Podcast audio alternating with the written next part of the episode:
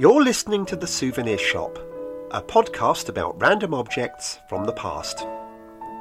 Number 36 Believe It or Not. A 1936 edition of Ripley's omnibus Believe It or Not, a classic piece of pre war Americana. The title page describes it as a modern book of wonders, miracles, freaks, monstrosities, and almost impossibilities, written, illustrated, and proved by Robert L. Ripley. This was a 16th birthday present from my Auntie Miriam, my mother's youngest sister. Decades before the Guinness Book of Records or Schott's Miscellany, avid connoisseurs of trivia consulted their copy of Ripley to learn of such wonders as the man with two sets of eyes, the ham seller named Sam Heller, or the chicken in Massachusetts that laid a perfectly square egg. It is, as my brother Andrew once declared, the perfect bog reading book. To Auntie Miriam, trivia was a serious business. She spent hours discussing with my father and mother matters of such grave importance as the order of cinemas you encountered if walking from Shoreditch High Street to Stamford Hill, or whether it was in top hat or swing time that Fred Astaire performed Bojangles of Harlem. So, the gift of an old hardback of Ripley came as no surprise. It was presented to me with all the solemnity of a King James Bible given as a confirmation gift. The difference being that unlike the authorized version, I still reread my copy of Ripley. In the early 1970s, Miriam divorced my Uncle Laurie, and a few years later she married Seymour, a New Yorker she met via an ad in the New Statesman. Seymour spoke with the slow Jewish Brooklyn drawl of a natural storyteller, the kind that's now dying out, relating tales of his youth in the 1930s New York you hoped would spin out forever. How I wish I'd recorded that voice. When Miriam and Seymour married in 1977, they planned to live both in London and in an apartment overlooking Central Park West. The only formality needed was for Miriam to get her green card allowing residency in the US. She completed the form from the US Embassy which included ticking the box in question 56. Have you ever been a member of or in any way affiliated with the Communist Party or any other totalitarian party in the United States or abroad? Miriam, in common with most of her friends in the late 40s and early 50s, was a member of the Young Communist League. As the truth came out years before Hungary and the Prague Spring that the Soviet Union's brutal autocracy didn't match her own idealism, disillusion set in and she left the party. So she had nothing to hide when she ticked the box. The next question led on from this, asking for any subsequent political activity, against which she wrote, not applicable. The embassy rejected her application. Surely this was a mistake. After all, Miriam had friends with far more subversive pasts already living across the pond. She appealed, and an invitation to the US Embassy for an interview duly arrived. The Homeland Security official looked at the file on his desk and methodically went through the answers given on the form. You state you were a member of the Young Communist League, the youth wing of the Communist Party of Great Britain, he said. Could you tell me the years you joined and left the party?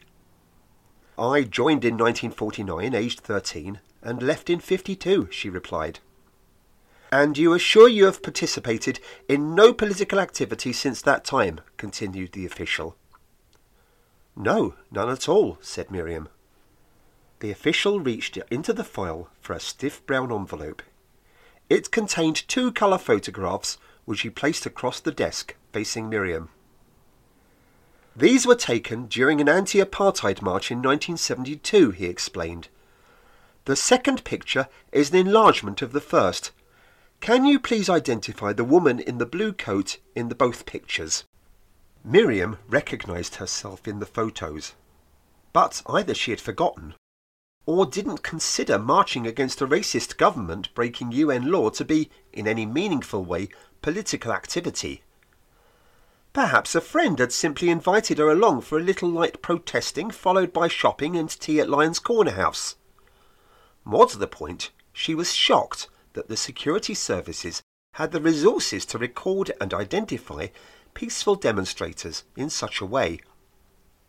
A few months after I learned of Miriam's embassy meeting, I took part in an anti-Nazi League march from central London to Victoria Park. I supported the cause, but suspect that the main reason I was there was because the Clash played a free gig at the destination.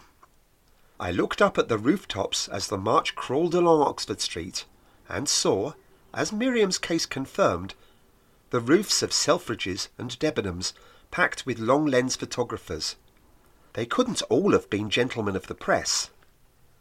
The free gig confirmed that I would never be a fan of The Clash, but it's those photographers who have stuck with me down the years. For decades, we have become accustomed to shrugging off the levels of surveillance we now live under, be it the preponderance of CCTV, or that cheery message on our smartphones asking, How was your trip to Morrison's? But believe it or not, high levels of snooping into the intricacies of our lives didn't start with the internet. The current annual budget for MI5 is just over £3 billion. That's 3 billion used solely to watch and retrieve information about people in the UK, and doesn't include any customised Aston Martins or weaponised Rolex watches for use overseas. No one debates this sum in Parliament, neither does it ever attract comment by MPs outside the House. It simply goes through on the nod. If 3 billion a year prevents another 7-7 or Manchester Arena bombing, you might say that this is money well spent, and I wouldn't entirely disagree. But Auntie Miriam was no terrorist. And similarly, the anti-apartheid movement, Greenpeace, CND and other protest groups of a similar stripe never advocated overthrowing the government. Neither have they ever compromised our security or provided cover for terrorists. The only possible reason to snoop is that their activities oppose and sometimes embarrass whichever government is in power.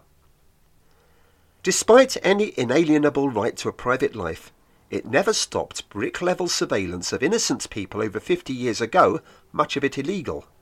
And I would bet the farm that such breaches of privacy are even more prevalent today. Because she failed to disclose her participation in a legal and peaceful march, the US Homeland Security Department made its decision and rejected her application for residency. After a few years, some expensive legal help, and a lot of letter writing, the embassy reversed its decision. But by then, Miriam and Seymour had made their home in the London suburb of Snaresbrook. It was my mother who first told me about Miriam's ordeal soon after it happened. I tried playing devil's advocate, using the line that comes easily to the lips of politicians and their supporters. Surely if you've done nothing wrong, then you've nothing to fear. Quick as a flash, Mum fired back. In that case, you won't mind if we put a closed circuit camera in your bedroom, so we can keep an eye on anything that goes on up there. I'm sure you're doing nothing illegal, but just in case. That was Believe It or Not, written and read by Matthew Diamond.